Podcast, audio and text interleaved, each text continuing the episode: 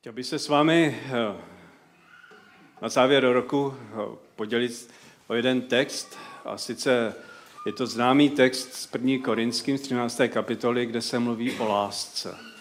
Pokud máte Bible, tak prosím, otevřte si 1. Korinským a tento text bych chtěl uvíst eh, pomocí závěru 12. kapitoly, neboť on na ní navazuje. Takže budu číst 1. Korinským 12. kapitola od 27. verše a potom do 13. kapitoly do 4. verše. Vy jste tělo Kristovo a každý z vás je jedním z jeho údů. A v církvi ustanovil Bůh jedny za apoštoly, druhé za proroky, třetí za učitele, potom jsou mocné činy, pak dary uzdravování, služba potřebným, řízení církve, řeč ve vytržení. Jsou snad všichni apoštoly, jsou snad všichni proroky, jsou všichni učiteli, mají všichni moc činit divy, mají všichni dar uzdravovat, mají všichni schopnost mluvit ve vytržení rozličnými jazyky, dovedou je všichni vykládat. Usilujte o vyšší dary. A ukážu vám ještě mnohem vzácnější cestu. Kdybych mluvil jazyky lidskými i andělskými, ale lásku bych neměl, jsem jenom dunící kov a zvučící zvon. Kdybych měl dar proroctví, rozuměl všem tajemstvím a obsáhl všecko poznání, ano, kdybych měl tak velikou víru, že bych hory přenášel, ale lásku bych neměl, nic nejsem. A kdybych rozdal všecko, co mám, ano, kdybych vydal sám sebe k upálení, ale lásku bych neměl, nic mi to neprospěje. Láska je trpělivá, laskavá, nezávidí, láska se nevychloubá a není domýšlivá. Tolik eh, text z 1. Korinským 12. a 13. kapitola.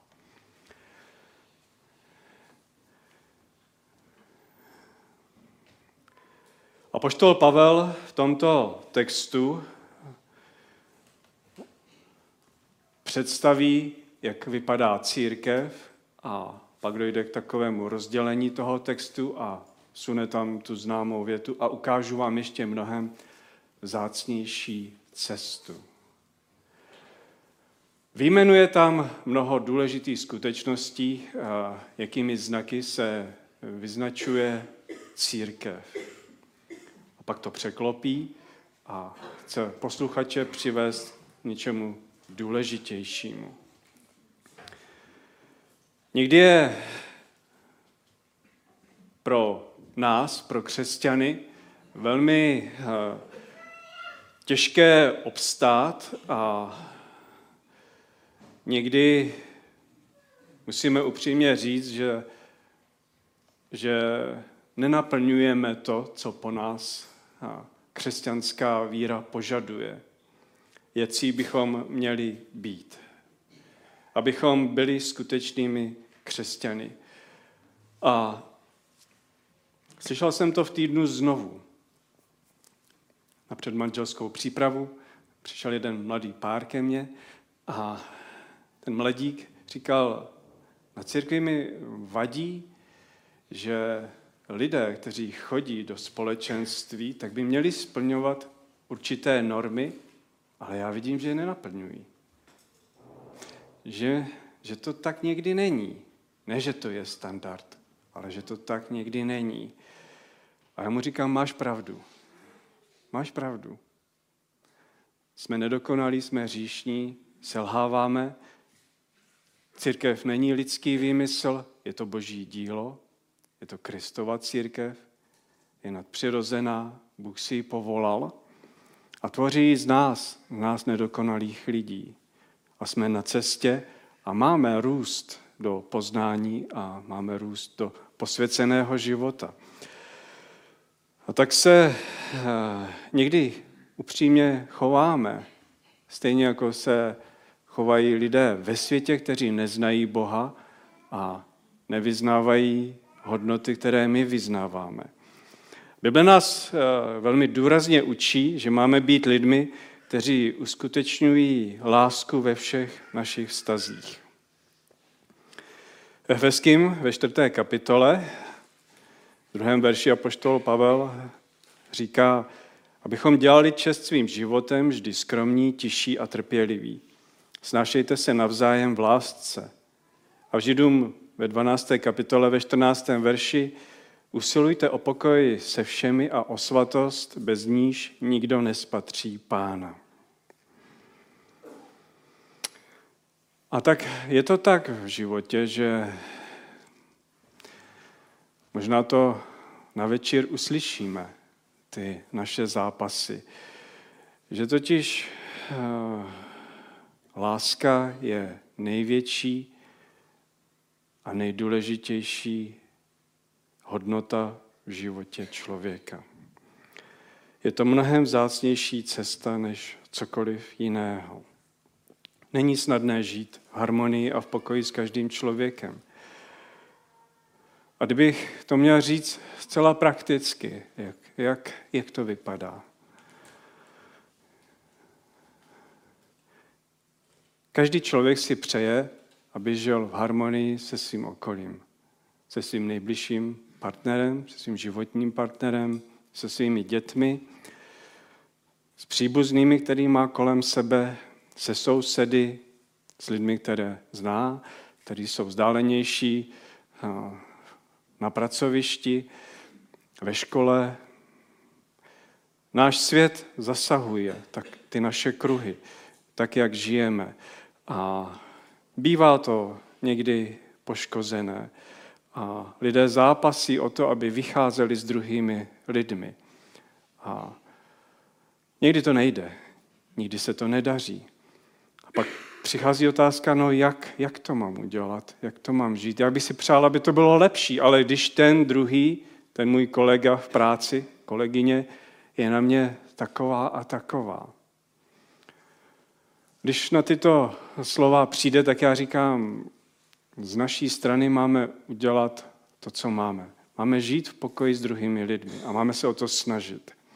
To znamená, že věřící člověk nemá rezignovat na vztahy, které nefungují, ale má se snažit udělat co nejvíc, co jde udělat. Má dělat čest svým životem, má být skromný, tichý a trpělivý. Má se snažit snášet lidi kolem sebe v lásce. Má usilovat o pokoj. A na druhou stranu je potřeba říct, že ten pokoj někdy není a že prostě není že vztah je vždycky záležitost dvou lidí. Nikdy to není jen o jednom. Ale na křesťana je kladena opravdu náročná věc, aby on nerezignoval a nerezignoval na lásku a nestal se někým, kým nemá být.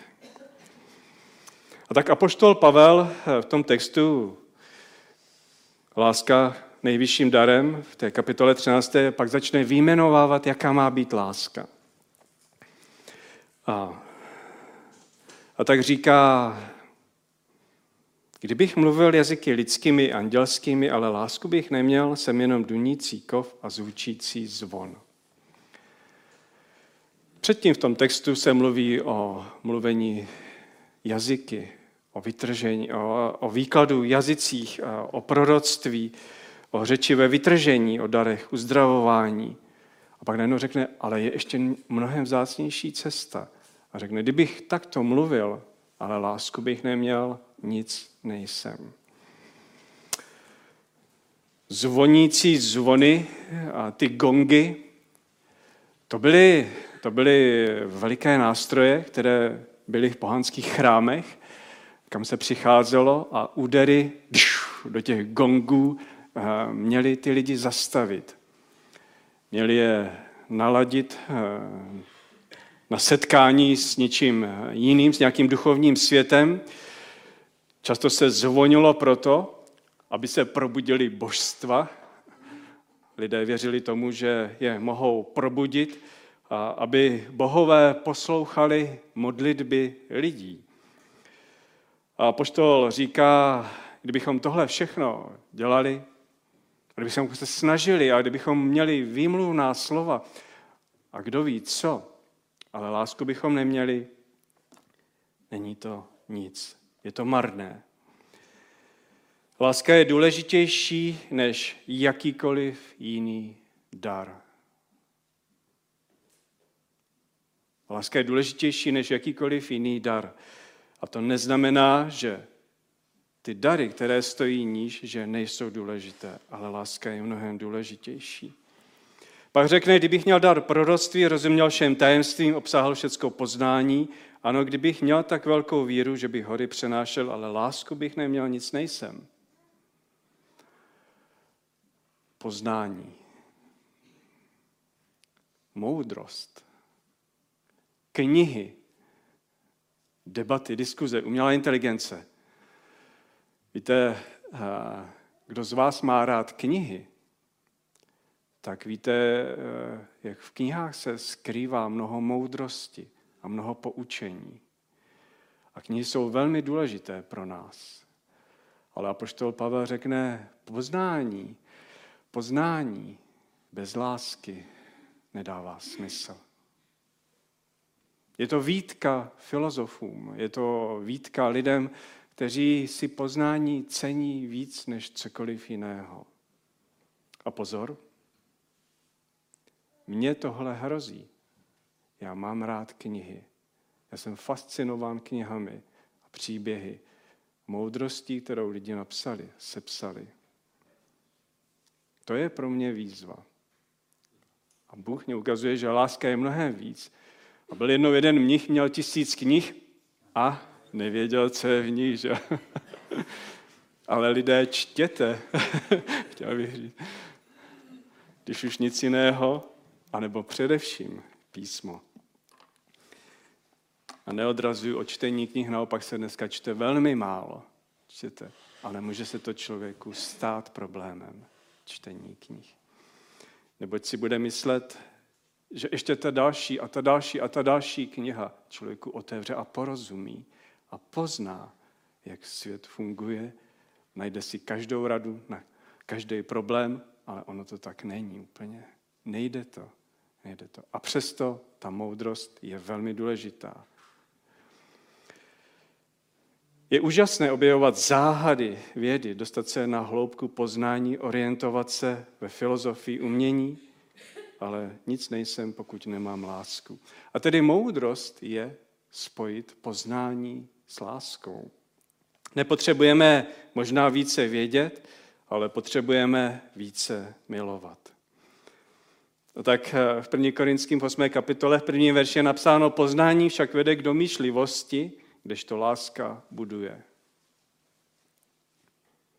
Hluboce pravdivá slova. A potom ve třetím verši řekne, a kdybych rozdal všecko, co mám, ano, kdybych vydal sám sebe k upálení, ale lásku bych neměl, nic mi to neprospěje. A tady už to útočí do ty největší hloubky lidského života, do obětování se, až k upálení se. A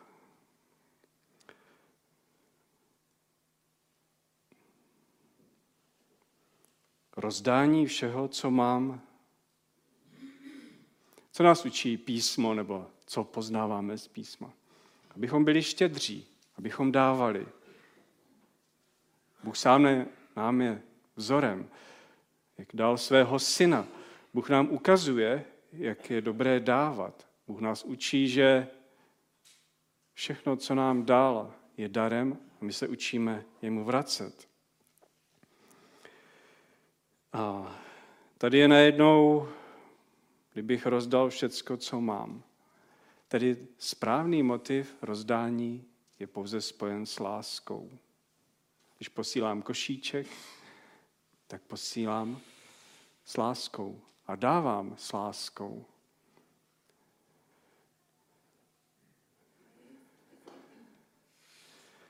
Víra nemá hodnotu, pokud není podpořena láskou. Bychom si připomněli ten známý příběh o tom milosrdném Samaritánovi, Samařanovi, který ošetřil toho raněného, tak v tom příběhu kněz a levita projdou kolem něho a nepomohou mu.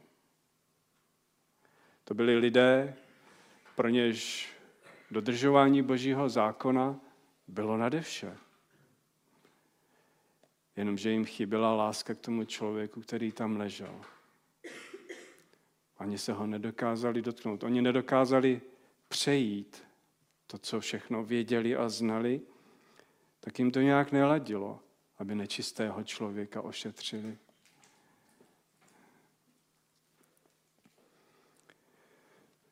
A pak přichází ten milosrdný samařan, který ho očistí. Problém lidí bylo, že neměli lásku. A Pavel v Galackým v páté kapitole píše, že jediné, co se počítá, je víra vyjádřená láskou. A tak tedy láska je důležitější než štědrost. Nic nezískám, pokud nedávám z lásky. Láska v denním životě. Láska je mnohem důležitější, než si dokážeme myslet. V Janově v 13. kapitole je také to dvojpřikázání lásky, které jsme četli na začátku. Milujte své bližní tak, jako jsem miloval já vás. A je to přikázání. Dá se láska přikázat? Dá se přikázat láska? Někdo kroutí hlavou. Co myslíte, dá se přikázat láska? To mě zajímalo. Hlasujme. Kdo si myslí, že se dá přikázat láska? Zvedněte ruku. Tři, čtyři, pět, šest, sedm, osm, devět, deset, jedenáct, dvanáct. Kdo si myslí, že se nedá přikázat láska, musíte vy všichni ostatní. Není žádný, nevím. no, nevím, jestli vám dám vyčerpávající a dokonalou a správnou odpověď. Ale použiju předmanželskou přípravu. Když něco přikážeš, tak se to většinou neplní.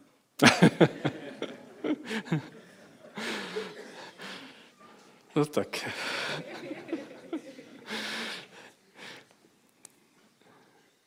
Předmanželská příprava.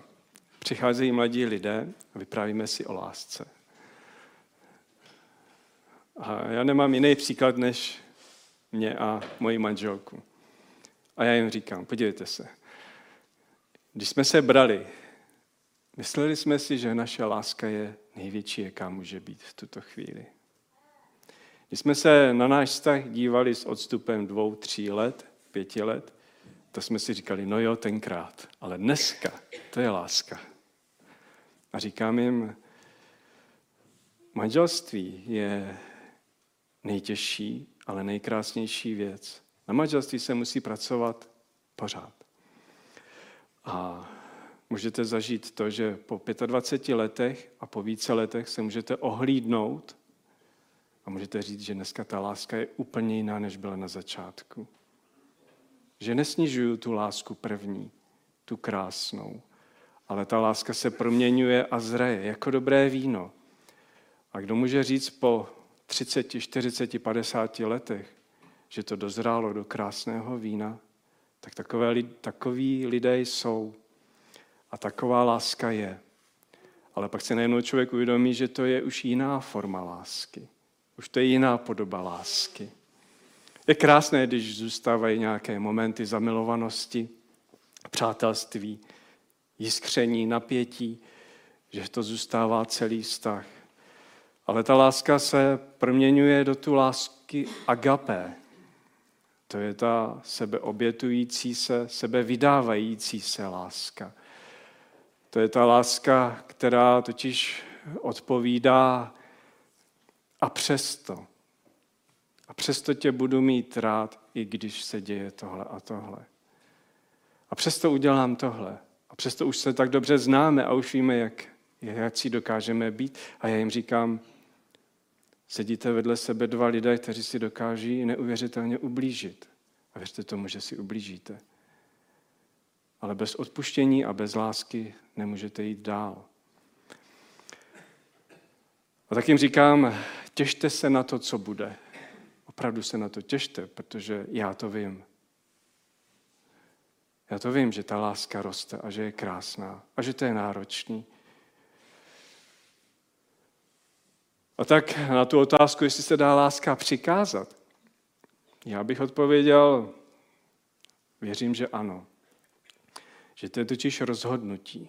My si totiž lásku představujeme pod uh, nějakými emocemi, pod tím, já chci, dělat mi to dobře, mě to prostě to, že láska je něco, co dostávám, něco, co je takové krásné, zabalené, jenomže láska je čin. Proto to Bůh tak to mohl povědět. Já vám dávám přikázání, protože Bůh to ví. On, když to přikáže, nebojíme se toho slova ve spojení s láskou, že když Bůh přikáže skutek lásky, tak to dává smysl. Protože nakonec člověk pozná, že když něco udělá, a někdy se musí přemoct a udělá něco, tak najednou pozná, že ten druhý se změní. A tak ta klasická otázka, můžu změnit svého partnera? Těžko. Děkuji ti, Františku. Jsme měli udělat dialogické kázání, že se tady stáli vedle sebe. Mně se opravdu líbilo. Možná, já bych tě sem pozval, nejradši. Ano. Totiž jenom tehdy, když pro druhého uděláte víc, než on očekává. Jenom tehdy, když sebe zapřete a když v podstatě dáte lásku, tak je nějaká malá šance, anebo větší. A někdy se to v životě nepodaří, ale že ten druhý se změní, protože je zasažen láskou. A to, co člověka promění, je láska ale na začátku stojí čin sebeobětující se lásky. Příště zvednete ruku všichni.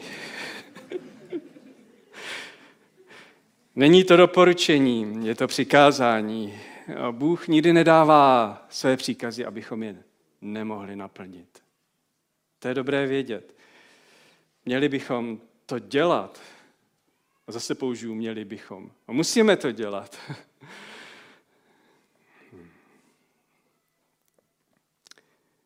Bible nás učí, že láska je něco, co můžeme nějakým způsobem ovlivnit.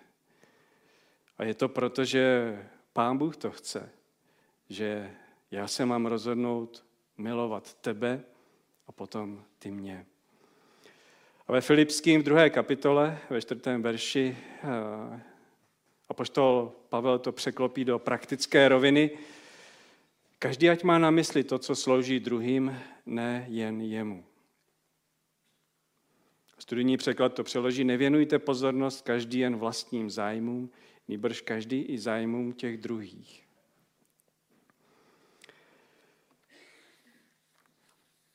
A tak eh, zakončím příběhem, který mě velmi oslovil. Je to příběh jednoho misionáře eh, z 60. let 20. století. Jmenoval se Nikolas z Británie a odjel do Indie na misi. Začal jako starý dobrý misionář, začal studovat řeč. Jenomže dostal tuberkulózu a dostal se do sanatoria. 60. letech v Indii si ani nedokážeme představit, eh, do jakých zoufalých podmínek v sanatoriu se dostal.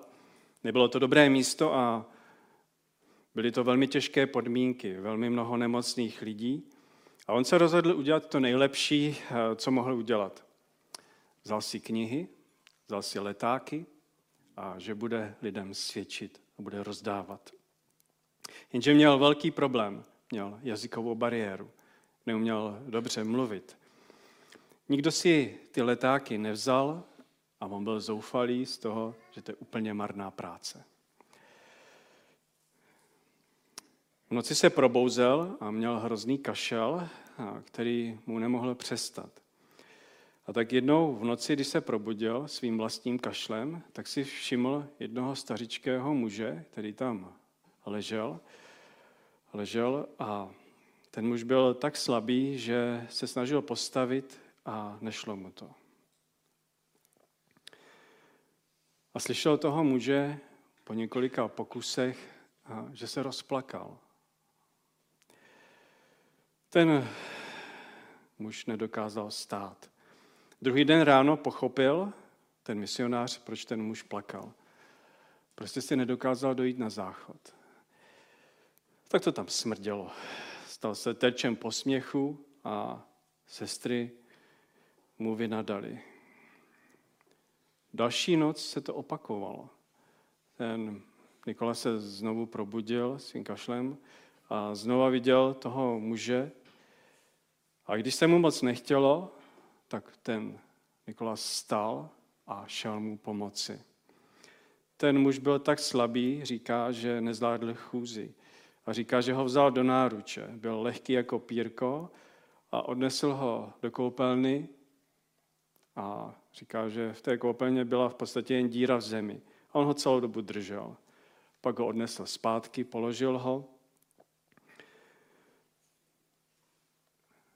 Potom tam říká, že když se otočil k odchodu, muž ho chytil a políbil ho na obličej a řekl mu děkuji. A pak říká, když jsem se druhý den ráno probudil, ostatní pacienti na to čekali a ptali se, jestli si mohou přečíst nějaké knihy a letáky, které přinesl. Jiní lidé se ptali po Bohu, kterého uctíval, a po jeho synu, který přišel na svět zemřít za jejich hříchy. Za krátkou dobu rozdal všechnu literaturu, chodili za ním pacienti, sestřičky, doktoři a přijímali Krista jako spasitele. A on se ptá, co jsem udělal? Neměl jsem žádné dobré kázání, neuměl jsem mluvit v jejich jazyce dobře, nic jsem neukázal, vše, co jsem udělal, že jsem odnesl jednoho starého muže na záchod. Takže je úplně jedno, kolik toho víme.